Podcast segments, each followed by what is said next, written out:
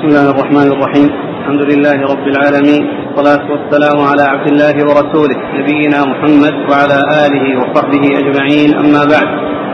قال الإمام الحافظ أبو عيسى الترمذي رحمه الله تعالى قال في جامعه في كتاب تفسير القرآن باب ومن سورة النساء. قال حدثنا عبد بن حميد قال حدثنا يحيى بن آدم قال حدثنا ابن عيينة عن محمد بن المنكدر قال سمعت جابر بن عبد الله رضي الله عنهما يقول مرضت فأتاني رسول الله صلى الله عليه وعلى آله وسلم يعودني وقد أغمي علي فلما أفقت قلت كيف أقضي في مالي؟ فسكت عني حتى نزلت يوصيكم الله في أولادكم للذكر مثل حظ الأنثيين. قال أبو عيسى هذا حديث حسن صحيح.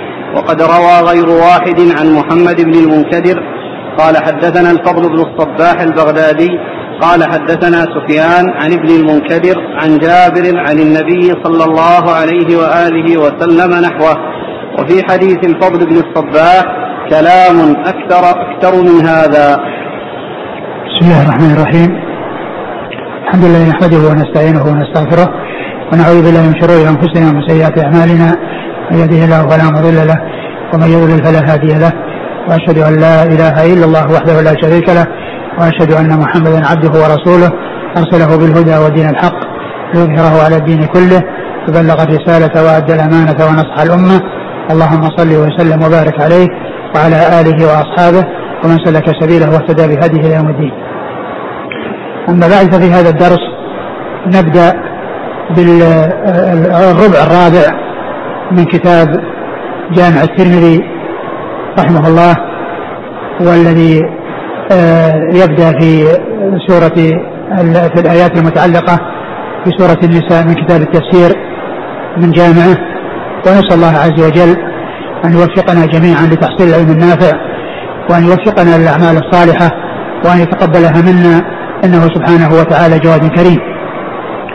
وقد وقد آه، وطريقة الترمذي كما عرفنا أنه في كتاب التفسير من جامعه يذكر السور على ترتيب المصحف على ترتيب القرآن ثم في السورة يأتي بالآيات آه، فيها أو الأحاديث المتعلقة بالآيات في تلك السورة على ترتيب القرآن. فيأتي بكل آية تتعلق بها تفسير وفيها حديث يتعلق بتفسيرها بعد آية تكون قبلها فهو في ترتيب السور على ترتيب القرآن وفي ترتيب وفي تفسير الآيات في داخل السورة يأتي على ترتيب الآيات. وقد أورد أبو عيسى رحمه الله هذا الحديث الأول وهو يتعلق بالمواريث وهو يتعلق بالمواريث وحديث جابر رضي الله عنه أن النبي صلى الله عليه وسلم أن أنه مرض وأغمي عليه وأتاه النبي صلى الله عليه وسلم يعوده وأنه لما أفاق قال ما أصنع في مالي فسكت النبي صلى الله عليه وسلم حتى أنزل عليه آية المواريث. يوصيكم الله في أولادكم. للذكر من حظ الأنثيين. وفي بعض الروايات الروايات أن الذي نزل هو آية المواريث التي في آخر النساء.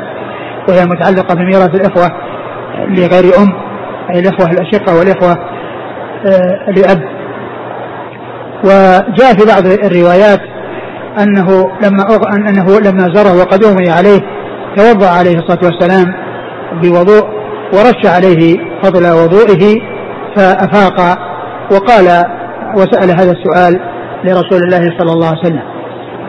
وسورة النساء جاء فيها بيان المواريث. جاء فيها بيان المواريث وتفصيل المواريث. جاء في هذه السورة. ففيها ثلاث آيات تتعلق بالمواريث. الآية الأولى تتعلق بعمودي النسل الآباء والأبناء والبنات والأجزاء والأمهات والجدات. فالأصول والفروع تتعلق بالعمودين عمودي النسب الأصول والفروع. هذه هي الآية الأولى التي بدأت بقوله يوصيكم الله في أولادكم. ثم الآية الثانية التي بعدها والتي بدأت بقوله ولكم نصف ما ترك أزواجكم. وهي آية وهي آية خاصة بالذين لا يرثون إلا بالفرض فقط وليسوا من أهل التعصيب وهم الزوجان والإخوة لأم. يعني آية من لا يرث إلا بالفرض وهم الزوجان والإخوة لأم.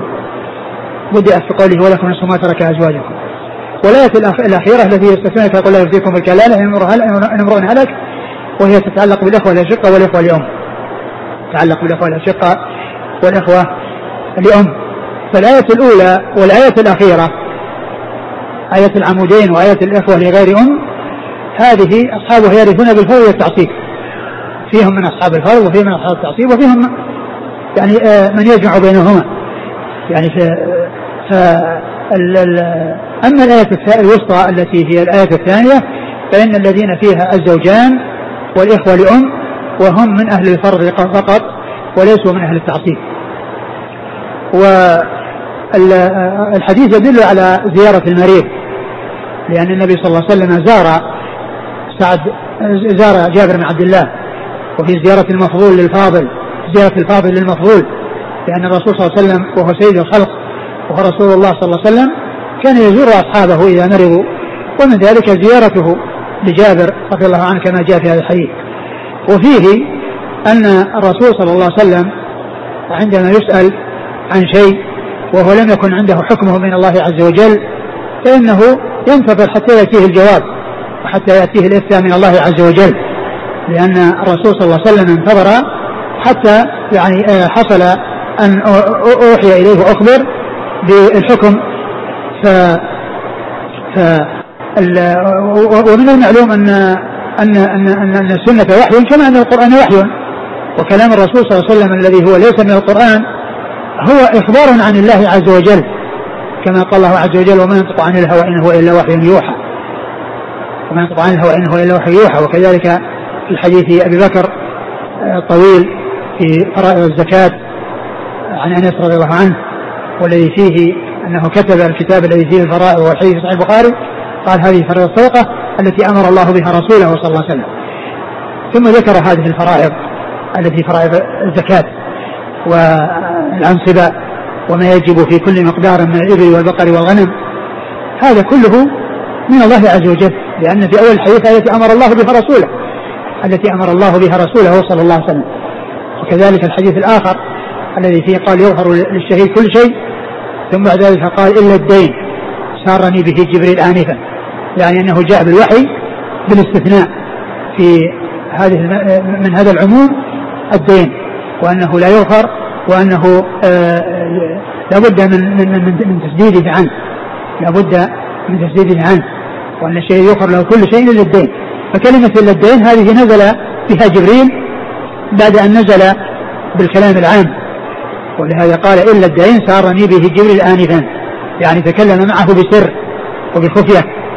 فالرسول صلى الله عليه وسلم كل ما يأتي به هو من عند الله.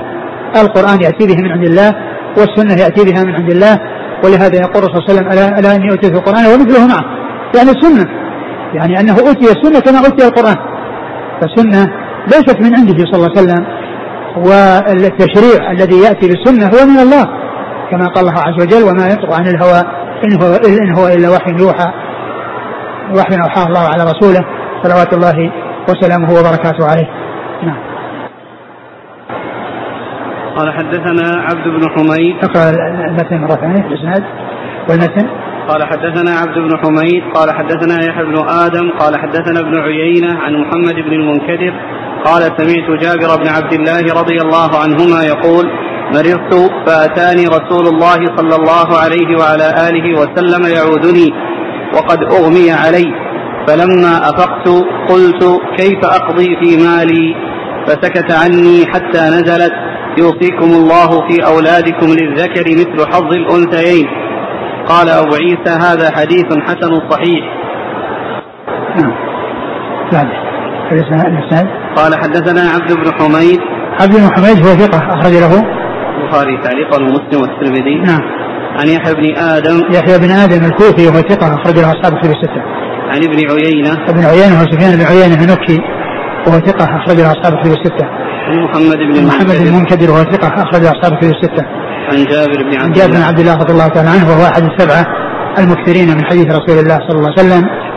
وهم آه، أبو هريرة وابن عمر وابن عباس وأبو سعيد وجابر بن عبد الله وأنس بن مالك وعائشة أم المؤمنين رضي الله تعالى عنهم وعن الصحابة أجمعين. فهؤلاء السبعة هم الذين عرفوا بكثرة الحديث عن النبي صلى الله عليه وسلم ولهذا يقول السيوطي فيهم في الألفية والمكثرون في رواية الأثر أبو هريرة يليه بن عمر وأنس والبحر يعني ابن عباس والبحر كالخدري وجابر وزوجة النبي يعني بذلك عائشة رضي الله عنها. نعم. قال حدثنا الفضل بن الصباح البغدادي هو؟ ثقة أخرجه الترمذي بن ماجه. نعم. عن سفيان عن ابن المنكدر عن جابر عن النبي صلى الله عليه وسلم نحوه. نعم. وفي حديث الفضل بن الصباح كلام أكثر من هذا. يعني أنه أطول. يعني هذا الحديث الطريقة الأولى أخطر الطريقة الثانية أطول. نعم. أحسن الله إليك. جابر يقول كيف أقضي في مالي؟ نعم. كأنه يريد الوصية. الآية نزلت في المواريث قسمة الإرث بعد لا كان كيف أعطي في مالي؟ يعني كيف يكون كيف يكون يعني آه، مالي؟ يعني نزلت في مواريث. هذه الآية نزلت سواء قيل على على أنها الآية الأولى أو الآية الأخيرة. يعني كيف يعني يكون ال ال القضاء في ماله؟ ومن المعلوم أن الوصية جاء فيها نفس الآيات جاء فيها من بعد وصية يوصى بها إليه. نفس نفس الآيات المواريث الأولى والثانية آه، جاء فيهما أكثر من مرة من بعد وصية يوصى بها أو دين أو يوصي بها أو دين. نعم أو توصون بها أو دين أو يوصين بها أو دين نعم قال حدثنا عبد بن حميد قال أخبرنا حبان بن هلال قال حدثنا همام بن يحيى قال حدثنا قتادة عن أبي الخليل عن أبي علقمة الهاشمي عن أبي سعيد الخدري رضي الله عنه أنه قال لما كان يوم أوطاس أصبنا نساء لهن أزواج في المشركين فكرههن رجال منا فأنزل الله والمحصنات من النساء إلا ما ملكت أيمانكم قال أبو عيسى هذا حديث حسن. ثم ورد أبو عيسى هذا الحديث عن أبي سعيد رضي الله عنه ويتعلق بالكافرات اللاتي يسبين ولهن أزواج. ف ومعلوم أن الأزواج أن أن مما حرم ذات الأزواج. مما هو محرم في الزواج من ذات الزوج. فلا يتزوج على ذات زوج. ما دام انه في عصمة زوج فإنه لا يتزوجها أحد ولا يعقد عليها أحد. فلما آه، حصل في تلك الوقعة أو الغزوة أنهم سبوا نساء من المشركين وصارت آه، يعني آه، إناء للذين وصلت إليهم. ومعلوم أن أن السيد يطأ أمته. ويطأ ملك اليمين اللي هو الإماء تحرجوا لكونهم أزواج. وهم يعلمون أن ذوات الأزواج لا لا يطعن ولا يزوج عليهن ولا فنزلت فجاء جاءت الآية. هذه والمحصنات من النساء. عطفا على حرمت عليكم أمهاتكم. حرمت عليكم أمهاتكم وبناتكم وأخواتكم. ثم ختمت يعني آه، تلك المحرمات بقوله والمحصنات من النساء. واستثني ملك اليمين. استثنى من ذلك ملك اليمين. يعني ملك اليمين إذا سبيت المرأة ولو كانت لها زوج فإن سبيها يبطل العلاقة التي آه، بينها وبين زوجها الأول يلغي يعني زواجها الأول. إذا سبيت و آه، فلو كان لها زوج. ولو كن ذوات أزواج يعني من المشركين فإنهن لا يبقين في عصمتهم بل يحصل الانتهاء من ذلك. لأنهن وقعن في سبي المسلمين فالذي تكون له ملك يمين له أن يطأها وذلك مستثنى من قوله والمحصنات من النساء المزوجات. يعني ذوات الأزواج يستثنى منهن من وصلت إلى الإنسان بملك اليمين فإنها فإنه يطأها بملك اليمين ولو كان لها زوج لأن الزوجية انتهت بينها وبين الكافر. ولو كانت أيضا باقية على دينها لو كانت باقية على دينها التي كافرة فإنها تطأ وهي كافرة. ما دام أنها سبيت. ما دام أنها سبيت ودخلت في ولاية من يعني تكون ملكا له من المسلمين فإنه يطأها بملك اليمين ولا يؤثر كونها ذات زوج لأنها مستثنات لأن الله قال والمحصنات من النساء إلا ما ملكت يعني فإن هذا مستثنى من المنع. وأما ذوات الأزواج مطلقا فالأصل أن المزوجة لا تزوج. لأنها في أصل في زوج فلا يتزوجها شخص آخر وهي مزوجة. لا يتزوجها شخص آخر وهي مزوجة ولكن جاء الاستثناء من ذلك في هذه الآية والمحصنات من النساء إلا ما ملكت أيمانكم. نعم. نعم لا بد من الاستبراء. استبرأ بحيضة. الاستبراء يكون بحيضة حتى يعلم يعني ليس هذا حقا للزوج وإنما هذا من أجل الاطمئنان إلى براءة الرحم من أن يكون فيه حمل. لأنه إذا كانت ذات حمل لا توطأ حتى تلد. لا توطأ حتى تلد. ما دام أن في بطنها ولد فلا يطأها. يعني آه، من يملكها بملك اليمين حتى تلد. ولهذا تستبرأ بحيضة. إذا مر بها حيضة واحدة وعلم أنه ليس هناك ولد عند ذلك توطأ. فتستبرأ بحيضة واحدة للتحقق من عدم وجود الحمل نعم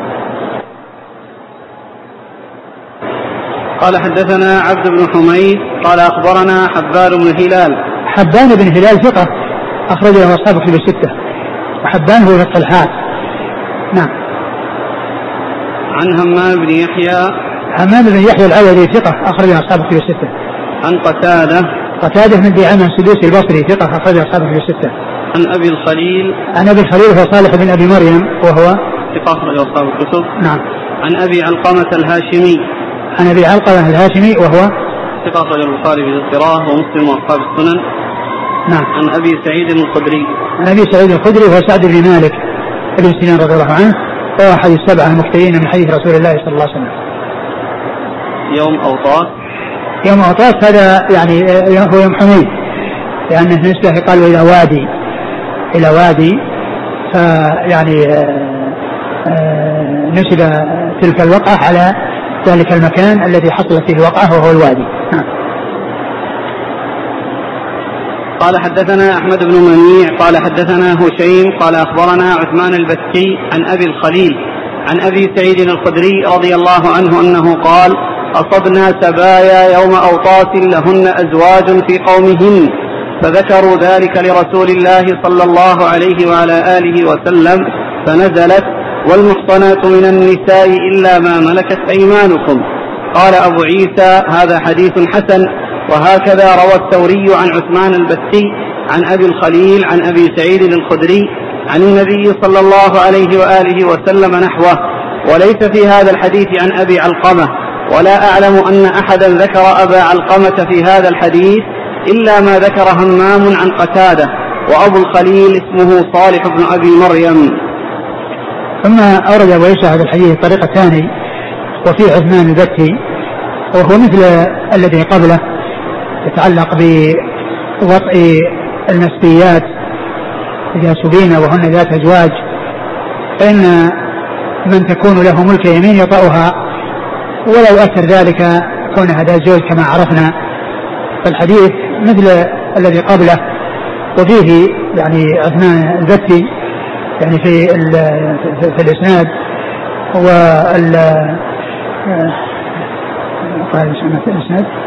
قال حدثنا أحمد بن منيع عن هشيم أحمد بن منيع ثقة أخرج اصحابه في الستة. وهشيم بن بشير الواسطي ثقة أخرج اصحابه في الستة. عن عثمان البتي وعثمان البتي عثمان مسلم البتي وهو صديق أخرج له. صديق عابوا عليه الافتاء بالرأي. ولهذا يأتي في بعض المسائل التي فيها شذوذ أو فيها يعني آه، خلاف شديد أو قول ضعيف يأتي فيها مثل عثمان البتي أحيانا. ولهذا قال عابوا عليه الافتاء بالراي عابوا عليه الافتاء بالراي عثمان بن مسلم البتي صدوق؟ أصحاب السنن. نعم. عن أبي الخليل عن أبي سعيد. نعم. وليس فيها أبو علقمة. وجاء من الطريقة السابقة فيها أبو علقمة. وهي في صحيح مسلم. وأيضا له متابع. يعني قد توبع الذي آه، يعني آه، روى عنه. من هو اللي روى عنه؟ عن عثمان هشيم. نعم هشيم نعم. هشيم عن ابي الخليل؟ عن عثمان عن أبي الخليل. لا اللي قبله يعني. أما بن يحيى عن قتادة عن أبي الخليل. نعم عن قتادة أبي الخليل. يعني قتادة توبع يعني نعم. والحديث صحيح مسلم. نعم. يقول السائل شيخنا الفاضل بارك الله فيك نقل الشارح أن مذهب الشافعي عدم جواز ملك اليمين المشركة أي غير الكتابية فما الراجح؟ نعم هذا ذكره هو ذكر الشارح القول الصحيح أن أن أن, أن يعني لا يختص بالكتابيات ولهذا الحديث الذي ورد هو ليس في كتابيات في مشركات الحديث الذي ورد في مشركات ليس كتابيات الحديث واضح الدلالة على أن الحكم أن ملك اليمين أن ذلك الحكم الذي هو وطئها ولو كانت ذات زوج لا يختص بالكتابية بل هو للكتابية وغير الكتابية كل الكافرات إذا سبينا فإنهن آه، يوطأن بملك اليمين ولو كان أزواجهن موجودين نعم. السائل يقول هل السبي يكون بعد المعركة أو في وقتها؟ معلوم أن السبي إنما يكون بعد المعركة لأن إذا انتهت المعركة صار هؤلاء فيه قتلى وفيه سبي ومعلوم أن السبي إنما يكون بعد المعركة. يعني في المعركة يكون السبي. يعني بعد ما تنتهي المعركة تؤخذ النساء فتكون في حوزة المسلمين. وعند ذلك إذا وزعنا وقسمنا وعرف كل يعني ما يخصه صارت ملك يمين له بالوطء أما دون القسمة وقبل أن يعرف صاحبه ما في ملك ما في وطء ما في وطء إلا إذا ملك المرأة شخص شخص أعطيت له أو أو صارت نصيبة من السبي هذا هو الذي يطأها. ما يطأنا آه، مطلقة وإنما من وصلت إليه وصارت نصيبا له من السبي هو الذي يطأها. قال حدثنا محمد بن عبد الأعلى الصنعاني قال حدثنا خالد بن الحارث عن شعبة قال حدثنا عبيد الله بن أبي بكر بن أنس عن أنس رضي الله عنه عن النبي صلى الله عليه وعلى آله وسلم أنه قال في الكبائر الشرك بالله وعقوق الوالدين وقتل النفس وقول الزور. قال أبو عيسى هذا حديث حسن غريب صحيح. ورواه روح بن عبادة عن شعبة. وقال عن عبد الله بن أبي بكر ولا يصح. آه بعد هذا أورد الترمذي رحمه الله عدة أحاديث تتعلق بالكبائر أوردها عند قوله إن تجتنبوا كبائر ما تنهون عنه. نكفر عنكم سيئاتكم. لأن ذكر كما ذكرت ويذكر الآيات على حسب الترتيب. الأولى يوصيكم الله والثانية والمحصنات والثالثة أن تجتنبوا كبائر ما تنهون عنه. وقد أورد جملة من الأحاديث تتعلق بالكبائر بمناسبة هذه الآية. فأورد هذا الحديث الصحابي من هو؟ عن الصحابي عن أنس رضي الله عنه. عبيد الله بن أبي بكر بن أنس يروي عن جده أنس أن الرسول قال من الكبائر؟ قال في الكبائر الاشراك بالله وعقوق الوالدين وقول الزور. وقتل النفس. وقول الزور. يعني هذه من الكبائر. أنه قال في الكبائر أي أن هذا في جملتها أو أن هذا منها فمنها الإشراك بالله وهذا أعظم وهذا أظلم الظلم وأبطل الباطل واعظم الذنوب وأشدها وهو صرف حق الله إلى غير الله. ولهذا الرسول صلى الله عليه وسلم لما سأله ابن مسعود رضي الله عنه قال أي ذنب أعظم عند الله؟ يا رسول الله أي ذنب أعظم عند الله؟ قال أن تجعل الله ندا وهو خلقك. أن تجعل لله ندا وهو خلقك. هذا أعظم ذنب. ولهذا لا يغفر هذا الذنب ولا يدخل تحت المشيئة. أن يغفر أو لا يغفر بل شاء الله ولا يغفر. كما قال الله عز وجل إن الله لا يغفر أن يشرك به ويغفر ما دون ذلك لمن يشاء. فما دون الشرك تحت المشيئة. إن شاء غفر لصاحبه وإن شاء عذبه. وأما الشرك ما فيه إلا التعذيب وليس فيه إلا النار. ليس هناك إلا النار. إن الله لا يغفر أن يشرك به ويغفر ما دون ذلك لمن يشاء. فالشرك هو أعظم الذنوب وأشدها وذلك لأن فيه صرف حق الله إلى غير الله. ولهذا الرسول قال أن تجعل الله ندا وهو خلقك. كيف يعقل أن تجعل الله ندا وهو خلقك. هو الذي خلقك وحده ثم تجعل له ندا كان مثلك. عدما فأحياه الله. ولهذا قال الله عز وجل إن الذين تدعون من دون الله عباد أمثالك إن الذين تدعون من دون الله عباد أمثالك كيف؟ كيف؟ يقدم عاقل إلى أن يعبد من كان عدما مثله وأوجده الله. العبادة لله وحده لا شريك له. الذي خلق الخلق وأوجدهم وهو الذي آه، يميتهم ويحييهم فهو الذي يستحق العبادة وحده لا شريك له. يستحق العبادة وحده لا شريك له. فلا تصرف العبادة لغيره. ولهذا الشرك هو أعظم الذنوب وأشدها وأعظمها وصاحبه خالد مخالد في النار ولا يغفر ولا يغفر ذلك الذنب وكل ذنب دونه فهو تحت المشيئة. إن شاء الله غفر لصاحبه وإن شاء عذبه وإذا عذبه لا يخلده في النار يعني الذي دون الشرك. إن عذب فإنه لا يخلد في النار بل يخرج من النار ويدخل الجنة ولا يبقى في النار أبد الآباد إلا الكفار الذين هم أهلها والذين لا سبيل لهم إلى الخروج منها. الإشراك بالله وعقوق الوالدين.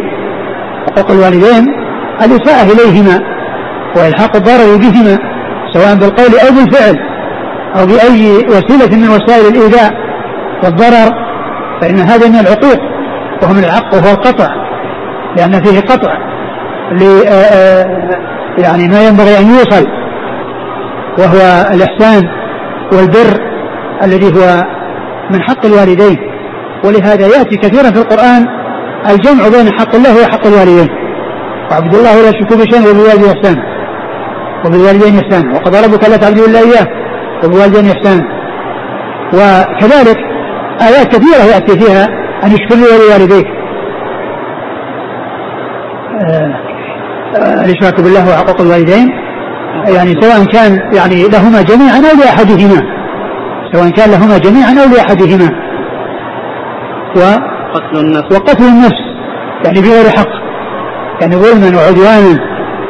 فإن هذا أيضا من المحرمات التي أخبر الله عز وجل في القرآن أن صاحبها له أنواع من العذاب ومن يقتل منه متعمدا فجزاه جهنم خالدا فيها وغضب الله عليه ولعنه وأعد له عذابا عظيما.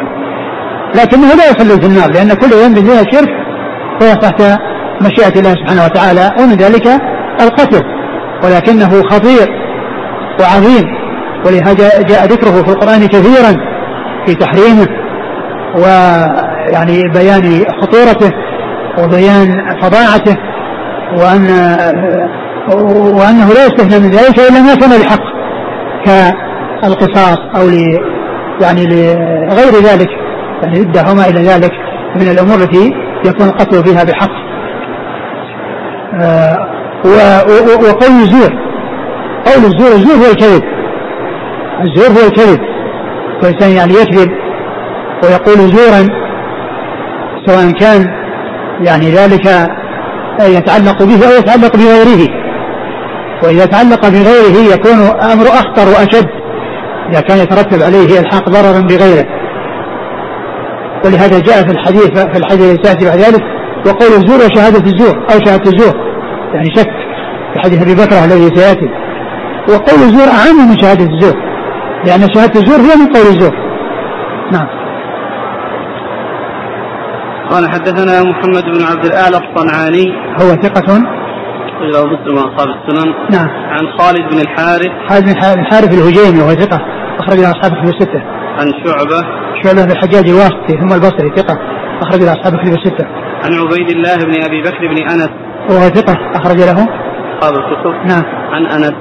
أنس رضي الله عنه خادم النبي صلى الله عليه وسلم وهو أحد السبعة المكثرين من حديث رسول الله صلى الله عليه وسلم.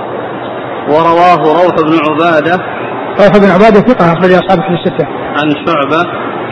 عن شعبة نعم. وقال عن عبد الله بن أبي بكر ولا يصح. يعني بدل عبيد الله. يعني بدل عبيد الله قال عبد الله ولا يصح بينما هو عبيد الله كما جاء في الرواية الثانية الأولى. وفي النسخة التي معنا عبد الرحمن ابن أبي بكر أبي بكرة ففي خطأ من جهتين من جهة التاء في بكرة وإضافتها إلى بكر ومن جهة عبد الرحمن بدل عبد الله. والذي قال فيه الترمذي الذي أورده الترمذي وهو في آه، عبد الله بن أبي بكر ولا يصح يعني عبد الله بدل عبيد الله.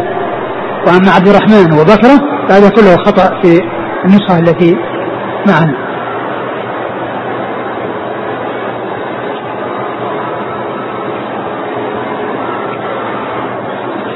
قال حدثنا حميد بن مسعدة بصري قال حدثنا بشر بن المفضل قال حدثنا الجريري عن عبد الرحمن بن أبي بكرة عن أبيه رضي الله عنه أنه قال قال رسول الله صلى الله عليه وعلى آله وسلم ألا أحدثكم بأكبر الكبائر؟ قالوا بلى يا رسول الله. قال الإشراك بالله وعقوق الوالدين. قال وجلس وكان متكئا. قال وشهادة الزور أو قال قول الزور. قال فما زال رسول الله صلى الله عليه وآله وسلم يقولها حتى قلنا ليته سكت. قال أبو عيسى هذا حديث حسن غريب صحيح. ثم يروي أبو عيسى حديث أبي بكرة رفيع بن الحارث رضي الله عنه أن النبي صلى الله عليه وسلم قال ألا أحدثكم بأكبر الكبائر؟ الإشراك بالله. ألا أحدثكم بأكبر الكبائر؟ نعم. نعم. قالوا بلى يا رسول قالوا بلى يا رسول الله. ألا أحدثكم بأكبر الكبائر. هذا السؤال الذي هو يتابع على سبيل الاستفهام وعلى سبيل العرض ويتطلب جوابا.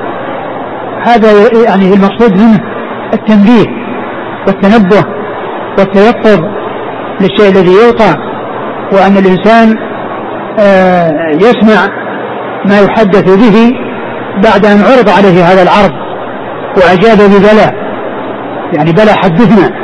يعني معناه أنه تهيأ. وهذا بخلاف ما أطلق أتي بالكلام من أول مرة قد يكون الإنسان جاهلا وقد يكون غافلا. لكن إذا قيل ألا أحدثكم بكذا فيقول بلى يعني معناه يستعد للشيء الذي وراءه. يستعد للشيء الذي وراءه مما يحدث به.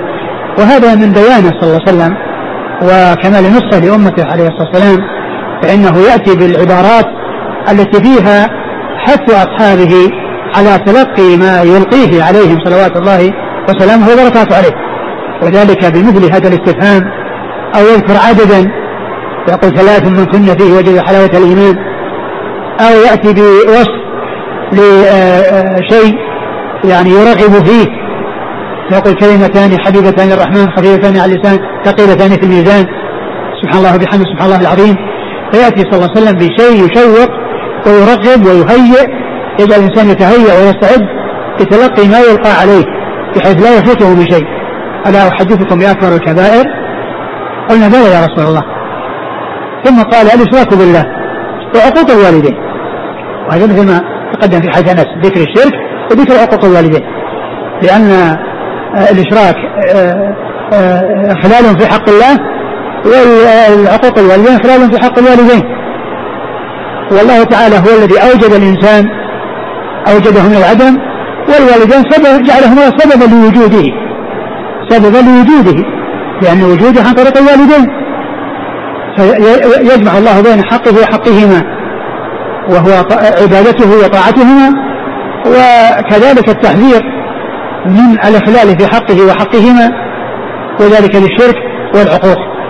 وذلك بالشرك والعقوق للوالدين. فذكر هاتين الكبيرتين ومعلوم انهما هما من أكبر الكبائر ولكن أكبر هذه الكبائر المذكورة وغير المذكورة هو الشرك بالله عز وجل. ليس كلها على ليست الكبائر كلها على حد سواء. وإن كان ذكر أو عطف بعضها على بعض إلا أن أولها وهو الشرك هو أشدها لأنه ينفرد عن غيره بكونه لا يغفر ولا يدخل تحت المشيئة. بخلاف الذنوب الأخرى فإنها تحت المشيئة وقد يغفرها الله عز وجل ويتجاوز عن صاحبها. الإشراك بالله وعقوق الوالدين. ثم إنه كان متكئا. يعني معناه أنه كان يعني متكئا على يده أو كذا مضطجعا أو يعني متمايلا فجلس. هذا يبين أن الاتكاء كان اعتمادا على على جنبه أو على يده أو كذا فجلس ولم يكن متكئا. ثم قال ألا وقول الزور ألا وشهادة الزور؟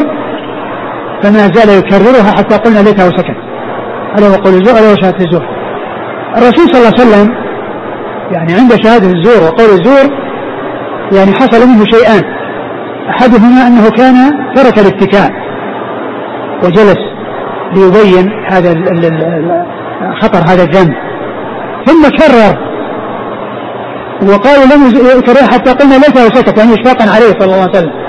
مما رأوه من يعني تأثره ف, ف, ف السبب الذي جعله صلى الله عليه وسلم يبين خطورة قول الزور وشهادة الزور مع أن الذي قبله أشد منه بلا شك لأن هذا سهل.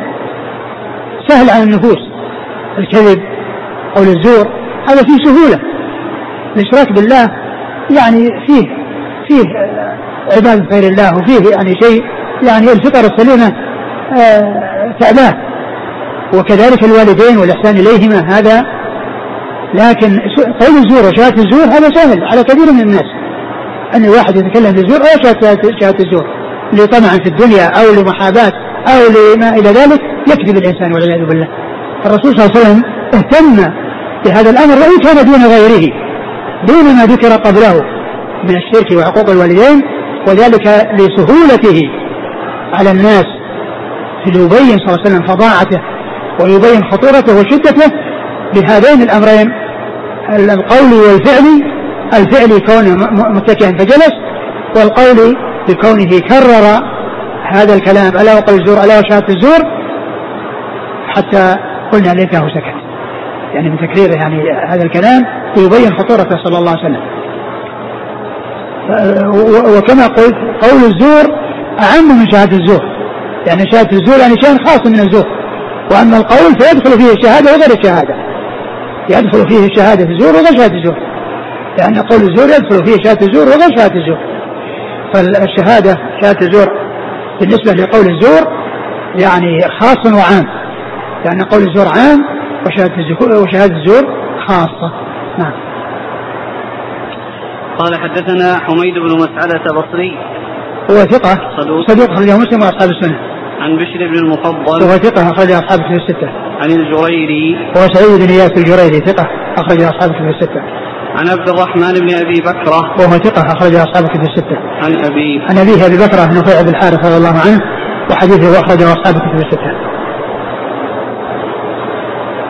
قال حدثنا قال حدثنا ابن حميد قال حدثنا يونس بن محمد قال حدثنا الليث بن سعد عن هشام بن سعد عن محمد بن زيد بن مهاجر بن قنفذ التيمي عن أبي أمامة الأنصاري عن عبد الله بن أنيس الجهني رضي الله عنه أنه قال قال رسول الله صلى الله عليه وعلى آله وسلم إن من أكبر الكبائر الشرك بالله وعقوق الوالدين. واليمين الغموس وما حلف حالف بالله يمين صبر فأدخل فيها مثل جناح بعوضة إلا جعلت نكتة في قلبه إلى يوم القيامة قال أبو عيسى وأبو أمامة الأنصاري هو ابن ثعلبة ولا نعرف اسمه وقد, وقد روى عن النبي صلى الله عليه وسلم أحاديث وهذا حديث حسن غريب ثم أبو عيسى حديث آه، آه، آه، ابن ابن أنيس. عبد الله عبد الله بن أنيس الجهني رضي الله عنه. النبي صلى الله عليه وسلم قال ان من أكبر الكبائر الإشراك بالله وعقوق الوالدين واليمين الغموس واليمين الغموس قوله من أكبر الكبائر معلوم أن أن الشرك بالله هو أكبر الكبائر. وأن حقوق الوالدين من من الكبائر ومن أكبر الكبائر. لكن لا يعني ذلك أن أنها متساوية. بل هي متفاوتة. الشرك بالله أعظم من غيره. والكبائر الأخرى التي هي دونه هي متفاوتة ليست متساوية. بعضها منها بعضها ما هو أشد من بعض وبعضها ما هو أخطر من بعض. فلا يعني ذلك أن أن قوله من أن أن أن الشرك بالله عز وجل أن قد يكون غيره أكبر منه لا. وإنما بيان أن هذه من الكبائر. وقد جاء الحديث الذي تقدم قبل هذا قال في الكبائر إشراك بالله وحقوق الوالدين بدون منه. ف آه، ليس المقصود من ذلك أن, أن أنها من جملتها وأن غيرها قد يكون أعلى منها بل الشرك بالله عز وجل هو أعلى الكبائر وأشدها وأسوأها وأخطرها وهو الذنب الذي لا يغفره الله سبحانه وتعالى. الإشراك بالله وعقوق الوالدين. واليمين الغموس واليمين الغموس ومن شهادة الزور من قول الزور لأنه لأن قول الزور قد يكون بيمين وقد يكون بغير يمين. فإذا كان بيمين صار أشد وأشد. يعني كونه يكذب ويحلف يعني يصير الأمر أخطر.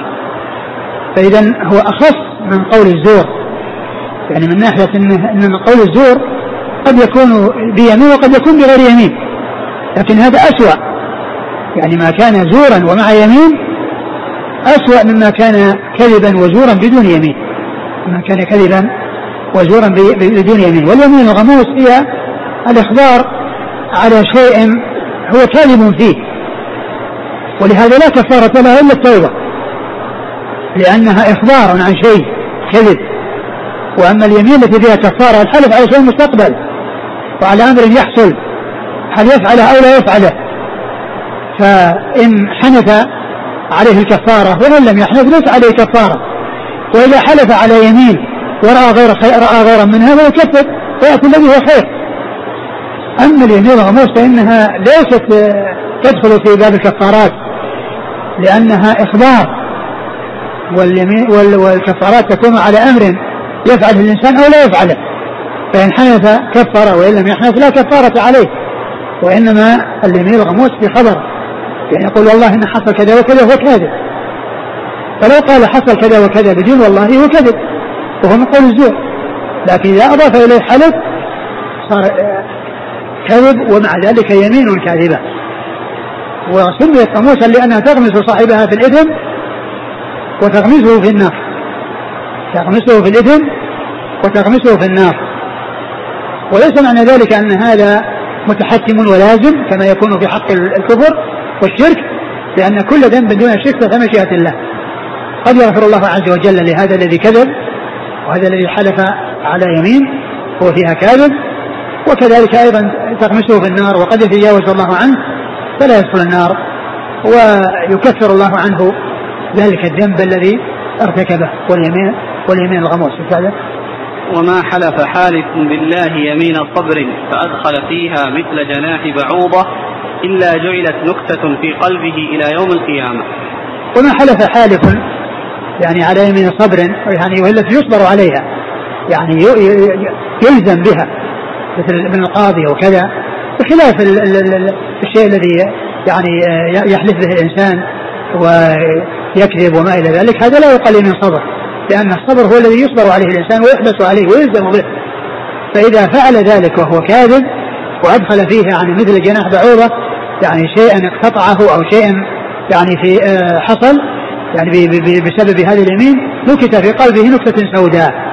إيش بقية الحديث؟ وما وما وما حلف حالف بالله يمين صبر فأدخل فيها مثل جناح بعوضة إلا جعلت نكتة في قلبه إلى يوم القيامة. نعم أدخل فيها مثل جناح بعوضة يعني بسببها. يعني جناح بعوضة إشارة إلى الشيء القليل التافه البعوضة هي نفسها تافهة. لكن كانت ترى فكيف بجناحها؟ كيف كيف بجناحها؟ هذا يبين لنا خطورة. يعني ما يحصل بسبب اليمين الكاذبة بسبب الكذب مما مما يحصل من أموال أو غير ذلك فإن فإنه يكون نكتة نكتة سوداء في قلبه. نعم. قال حدثنا ابن حميد عن يونس بن حميد هو عبد بن حميد الذي مر. نعم. عن يونس بن محمد يونس بن محمد هو ثقة أخرج أصحاب في الستة. عن الليث بن سعد ثقة أخرج أصحاب في الستة.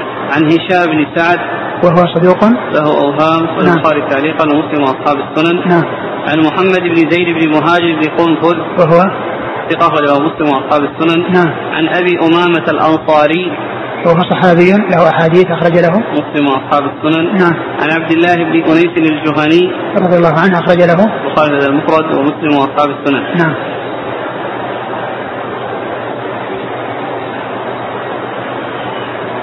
قال حدثنا محمد بن بشار قال حدثنا محمد بن جعفر قال حدثنا شعبة عن فراس عن الشعبي عن عبد الله بن عمرو رضي الله عنهما عن النبي صلى الله عليه وعلى آله وسلم أنه قال الكبائر الإشراك بالله وعقوق الوالدين. أو قال اليمين الغموس. شك شعبة. قال أبو عيسى هذا حديث حسن صحيح. ثم روي أبو عيسى حديث عبد الله بن عمرو رضي الله تعالى عنهما. وقال الكبائر الإشراك بالله وعقوق الوالدين. أو قال اليمين الغموس. شك شعبة. يعني هل قال حقق والدين أو من الغموس؟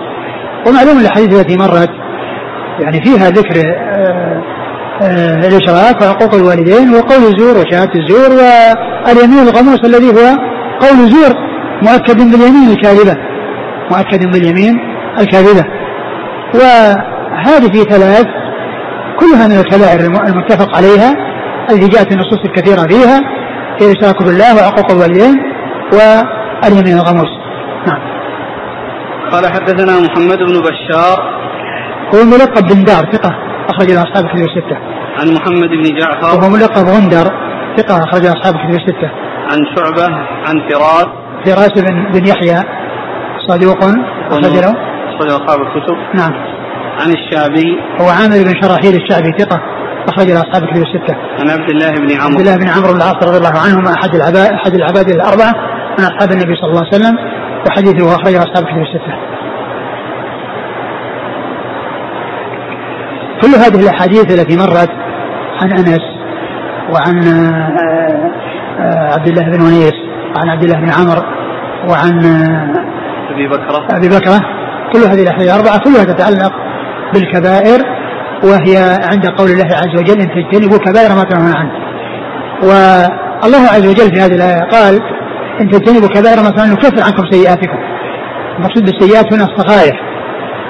والصغائر تكفر باجتناب الكبائر كما جاء في الحديث الجمعة الجمعة رمضان إلى رمضان مكفرات لما بينهن ما اجتنبت الكبائر.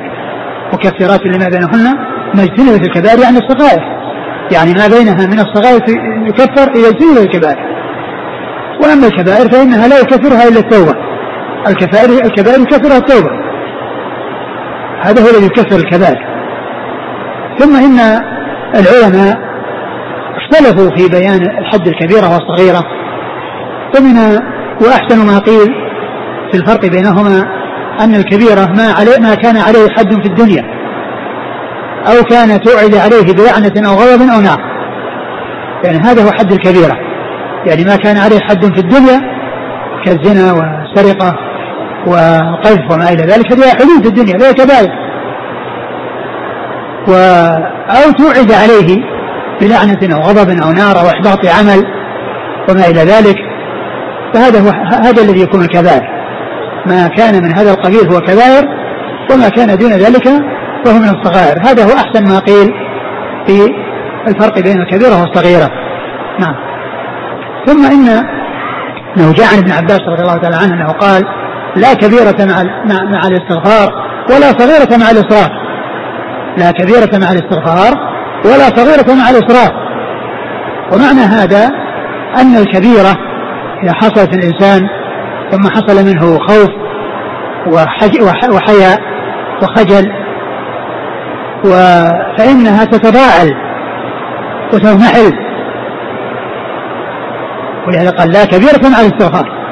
تتلاشى وإن كانت كبيرة لأن التوبة والندم والإستغفار يزيلها. ولا صغيرة مع الإصرار الصغيرة إذا أصر الإنسان عليها ودام وداوم عليها وداوم عليها وأبقى عليها وحرص عليها وكان عنده قلة مبالاة بالمعصية هذه يلحقها بالكبائر ويجعلها تضخم وتعظم.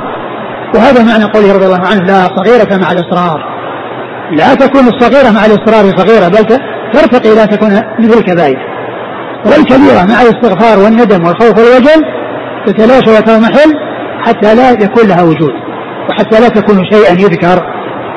فهذا الكلام من ابن عباس رضي الله عنه يعني يدل على آه، أن الكبائر مع الاستغفار والخوف أن هذا يزيلها ويخلص منها وأن الصغائر مع قلة الحياء وقلة المبالاة وعدم الاكتراث وعدم الاهتمام أنها تضخم حتى تكون مثل الكبائر والعياذ بالله. نعم. أحسن الله عليك. تقسيم الذنوب إلى الكبائر والصغائر. هل هذا موجود عند الفرق الأخرى مثل الخوارج الذين يقولون بتكفير الذنب لا الخوارج عندهم كل آه، كل الذنوب يعني آه، آه، كل الذنوب يعني يحصل بها الكفر ويحصل بها الخلود في النار عندهم ان الذنوب يعني صاحبها كافر وخالد مخلد في النار. اما أهل السنة هم الذين يقسمونها إلى كبائر وصغائر. نعم. غير الخوارج لهم؟ هل يوجد من الفرق؟ طبعا من الفرق من يقابلهم وهم المرجع. المعتزلة مثل الخوارج مثل الخوارج فيما يتعلق بالآخرة وفيما يتعلق بالدنيا يختلفون عنهم بالشكل. وإن كان النتيجة يعني واحدة يقولون آه، خرج من الإيمان ولم يدخل في الكفر.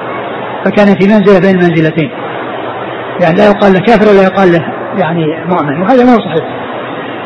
ويقابله الخوارج والمعتزلة من جهة آه، يعني الذين فرطوا. لأن الخوارج والمعتزلة أفرطوا بالغوا تجاوزوا الحدود كفروا من لا يستحق الكفر. وخلدوا في النار من لا يستحق التخليد في النار. وأما ويقابلهم المرجئة الذين قالوا لا يضر مع الايمان ذنب. لا يضر مع الايمان ذنب. كما أن الكفر لا كما أن الكفر يعني لا ينفع معه عمل صالح لا ينفع معه عمل فكذلك الإيمان لا يكون معه ذنب لا يضر معه ذنب. وهذا أيضا تفريط وإهمال. وضياع وانفلات. يعني معنى ذلك ان أشقى الناس وافسق الناس يكون مثل أتقى الناس عندهم. يعني من يكون أتقى الناس مثل أفجر الناس لأنهم متساوون يعني لا فرق بين من يكون تقيا ومن يكون عاصيا. كلهم مؤمنون كامل الإيمان عندهم. فهؤلاء يعني ضد أولئك. وأهل السنة والجماعة عندهم صاحب الكبيرة مؤمن بإيمانه فاسق بكبيرته.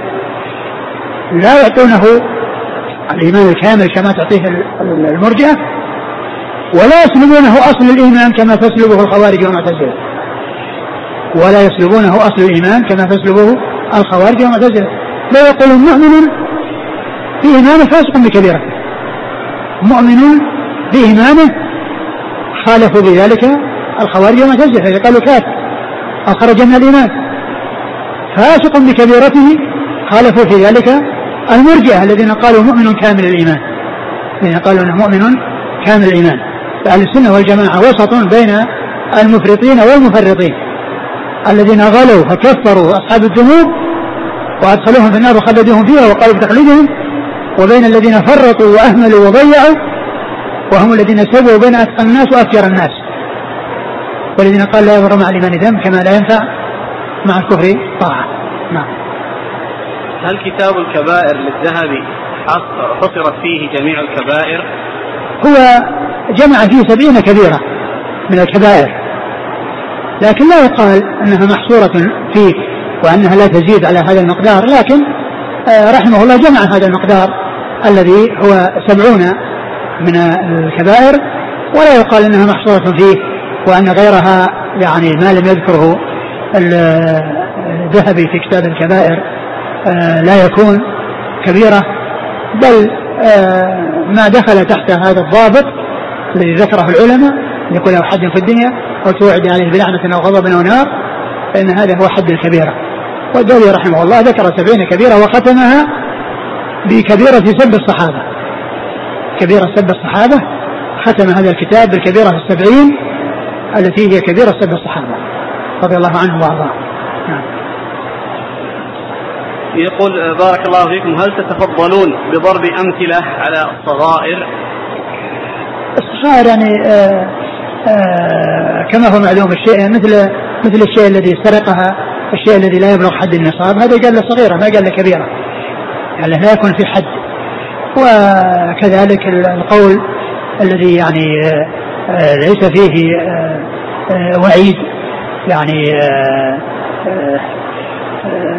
ليس فيه يعني وعيد مثل القذف يعني شيء فيه قذف أو فيه شرك بالله أو يعني شيء يعني توعد عليه بغضب لكن منه مثل ما ذكرت ما كان دون ما كان دون الكبيرة مثل الذي لم يبلغ النصاب من السرقة. يعني من أخذ شيئا يسيرا لا يبلغ نصاب السرقة ولا يكون فيه الحد هذا قال انه صغير مثلا. قال حدثنا ابن أبي عمر قال حدثنا سفيان عن ابن أبي نجيح عن مجاهد عن أم سلمة رضي الله عنها أنها قالت يغزو الرجال ولا يغزو النساء وإنما لنا نصف الميراث فأنزل الله ولا تتمنوا ما فضل الله به بعضكم على بعض. قال مجاهد فأنزل فيها إن المسلمين والمسلمات. وكانت أم سلمة رضي الله عنها أول ضعينة قدمت المدينة مهاجرة. قال أبو عيسى هذا حديث مرسل ورواه بعضهم عن ابن أبي نجيح عن مجاهد مرسل أن أم سلمة قالت كذا وكذا. ثم ورد أبو عيسى حديث أم سلمة رضي الله عنها وهذا يتعلق ب يعني يتعلق بالنساء و عند قوله ولا تتمنوا فضل الله بعضكم على بعض. ولا تتمنوا فضل الله بعضكم على بعض. الرجال نفس ما اكتسبوا والنساء نفس ما اكتسبنا وصلى الله من فضله فهذه الآية الكريمة نهى الله عز وجل عن تمني ما فضل به بعضهم على بعض وأرشد إلى ما ينبغي أن يسلك وهو سؤال الله من فضله.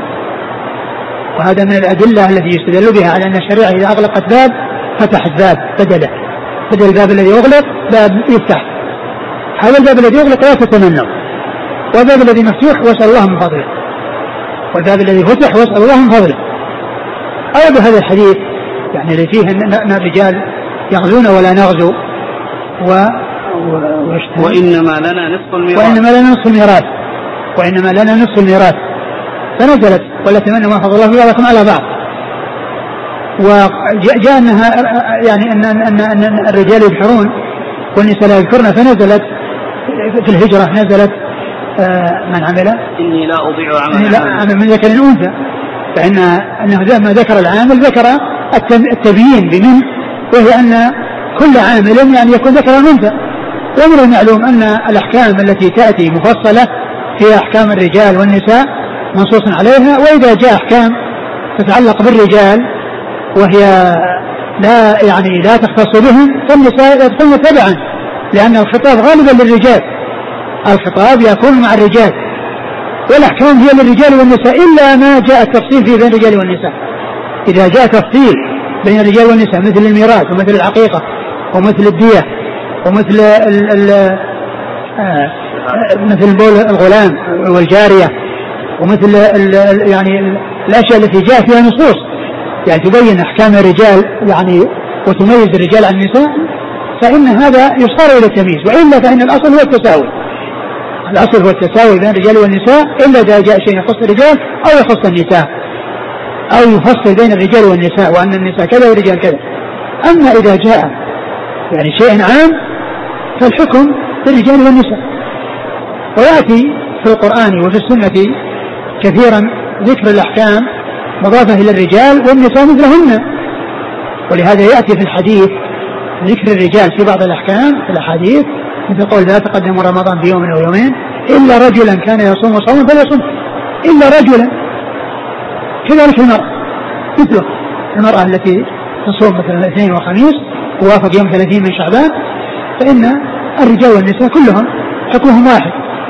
جاء ذكر الرجال لأنه لأن الخطاب معهم التغليب غالبا. وكذلك الحديث الذي فيه من وجد متاعه عند رجل قد أفلس. من وجد متاعه في هذا الحديث يعني في قول الله عز وجل الذي فيه ما يتعلق بقول الله عز وجل ولا تتمنى ما فضل الله بعضكم على بعض. أن أن أم سلمة لما قالت ما قالت نزلت يعني هذه الآية يعني يدلنا على أن كل إنسان يرضى بما قدر الله له و يعني آه، ويحب الخير لنفسه ولغيره. وإذا كان الشيء يتعلق بتمني شيء في الخير يعني مثل ما جاء في حديث حسد إلا اثنتين يعني رجل آه، أعطاه الله مال وكان ينفق في سبيل الله وآخر تمنى أن يكون له مال مثله لينفق في سبيل الله فإنه يعني يؤجر كما جاء ذلك في الحديث. كذلك الذي أوتي الحكمة فكان يعلمها فإنه يؤجر كما جاء في الحديث. وكذلك الحديث الذي فيه أن بالمدينة رجال ما سرتم مسيرا ولقطعتم واديا لكانوا معكم حبسهم العذر وحبسهم المرض. يعني هذا يدل على أن الإنسان بنيته يؤجر و ولكن لا يتمنى يعني زوال النعمة عن غيره فإن هذا هو الحسد. ولا يتمنى الشيء الذي قدر الله عز وجل أنه لا يكون له بأن مرة تتمنى أن تكون رجل. فإن هذا أيضا لا يتمنى. ولكن فيما يتعلق بالأعمال وفيما يتعلق بالقرب إلى الله عز وجل آه، الإنسان يرضى بما قدر الله له و ويعمل الأعمال الصالحة المجال يعني فسيح وواسع لمن يريد الخير لنفسه سواء كان ذكرا أو أنثى. أعد الحديث. الإسناد. قال حدثنا ابن أبي عمر قال حدثنا سفيان عن ابن أبي نجيح عن مجاهد عن أم سلمة أنها قالت يغزو الرجال ولا يغزو النساء وإنما لنا نصف الميراث. فأنزل الله ولا تتمنوا ما فضل الله به بعضكم على بعض. قال مجاهد فأنزل فيها إن المسلمين والمسلمات. وكانت أم سلمة أول ضعينة قدمت المدينة مهاجرة. يعني أنزل أن المسلمين والمسلمات التي فيها ذكر الرجال والنساء في عشر جمل. يعني آه، عشر جمل فيها ذكر ذكر الرجال والنساء. وفي آخرها أعد الله لهم مغفرة واجرا عظيما أعد الله لهم أي الرجال والنساء. مغفرة واجرا عظيما وكل هذه الأعمال تتعلق بالرجال والنساء وكل عمل يعمله رجل أو يعمله امرأة فإن الله تعالى يأجر عليه الأجر الأجر العظيم. آه، إيش بعده؟ قال أبو عيسى هذا حديث مرسل رواه بعضهم عن ابن أبي نجيح عن مجاهد مرسل أن أم سلمة قالت كذا وكذا نعم يعني أنه, أنه, أنه من كلام أم سلمة وأن أم سلمة قالت يعني كذا أنه أضاف إلى أم سلمة. والمرسل المرسل هنا المنقطع لأن المرسل يأتي أحيانا ومشهور عند المحدثين أن المرسل هو الذي يقول في التابع قال رسول الله صلى الله عليه وسلم كذا. وهذا ليس من هذا القبيل لأن هذا فيه مسلمة مذكورة وإنما الكلام في الانقطاع يعني بين يعني مجاهد وبين أم سلمة. نعم. قال حدثنا ابن ابي ابن أبي عمر. هو محمد بن يحيى العدني المكي وهو صدوق أخرج له مسلم الترمذي والنسائي بن ماجه نعم عن سفيان هو بن عيينة المكي ثقة أخرج أصحاب كتب الستة. عن ابن أبي نجيح. وهو عبد الله بن أبي نجيح ثقة أخرج أصحاب كتب الستة. عن مجاهد. وهو بن جبر المكي ثقة أخرج أصحاب كتب الستة. عن أم سلمة. عن سلمة وهي هند بنت أبي أمية رضي الله عنها أم المؤمنين قد أخرج حديثها أصحاب الكتب الستة. قال حدثنا ابن أبي عمر قال حدثنا سفيان عن عمرو بن دينار عن رجل من ولد أم سلمة. عمرو بن دينار هو المكي وهو ثقة أخرج له أصحاب الكتب الستة وعن عن رجل من ولد أم سلمة هو سلمة اسمه سلمة بن ابن عبد الله ابن عبد الله بن سلمة بن عبد الله بن عمر بن أبي سلمة. ذكر يعني في في بعض الكتب عند الحاكم في الشارح ذكر اللي ذكره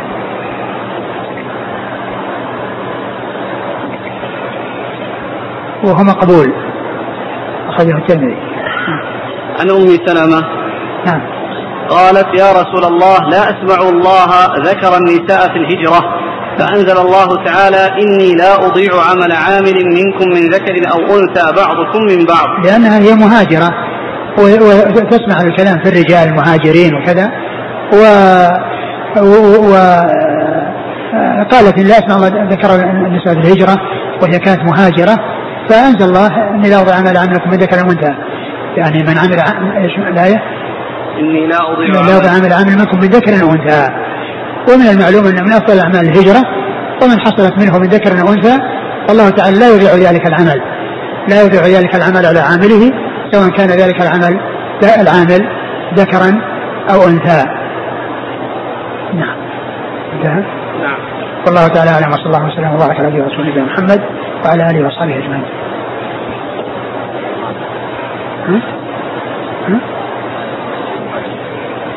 نعم بس هو هي جاءت يعني تبعا لأن لأن الاولى لا تمنوا ما فضل الله بعضكم على بعض. والحديث واحد فيه هذا وفيه هذا. جزاكم الله خيرا وبارك الله فيكم ووفقكم الحق ونفعنا الله بما قلتم وغفر الله لنا ولكم وللمسلمين أجمعين.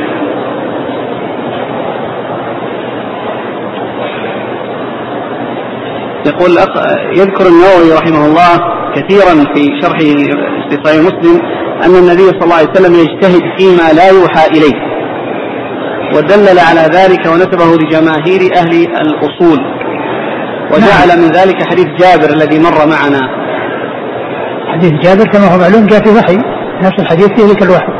أنه سكت ثم أنزل الله عليه يوصيكم الله في أولاده لكن نعم هو يجتهد لكنه لا يقر. يعني يعني لا يقر إلا على حق.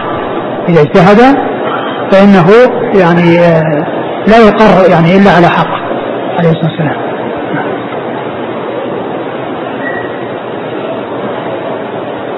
يقول أحسن الله إليكم. يرى بعض أهل العلم أن الزواج من الكتابيات في هذا العصر شبه محرم لندرة وجود المحصنات منهن. فما قولكم؟ على كل الأصل أقول الأصل يعني هو الزواج حتى حتى يعني يعرف عدم الإحصان. حتى يعرف عدم الإحصان. فإذا عرف يعني عدم إحصان يعني قد تكون قد تكون ذكرا وتكون يعني محسنة. يعني فالأصل هو الجواز. يعني كما كان في الأول يعني والحكم مستمر ومستقر. ولا يصار إلى خلافه إلا إذا عرف ما يدل على خلافه كأن تكون أنها غير محصنة. أما إذا كان يعرف أنها محصنة وإنما هي آه، ما عرف عليها سوء لا سيما إذا كانت ذكرا أن تتزوج فإن الحكم واحد ومستقر. نعم. جزاكم الله خيرا وبارك الله فيكم. سبحانك اللهم وبحمدك.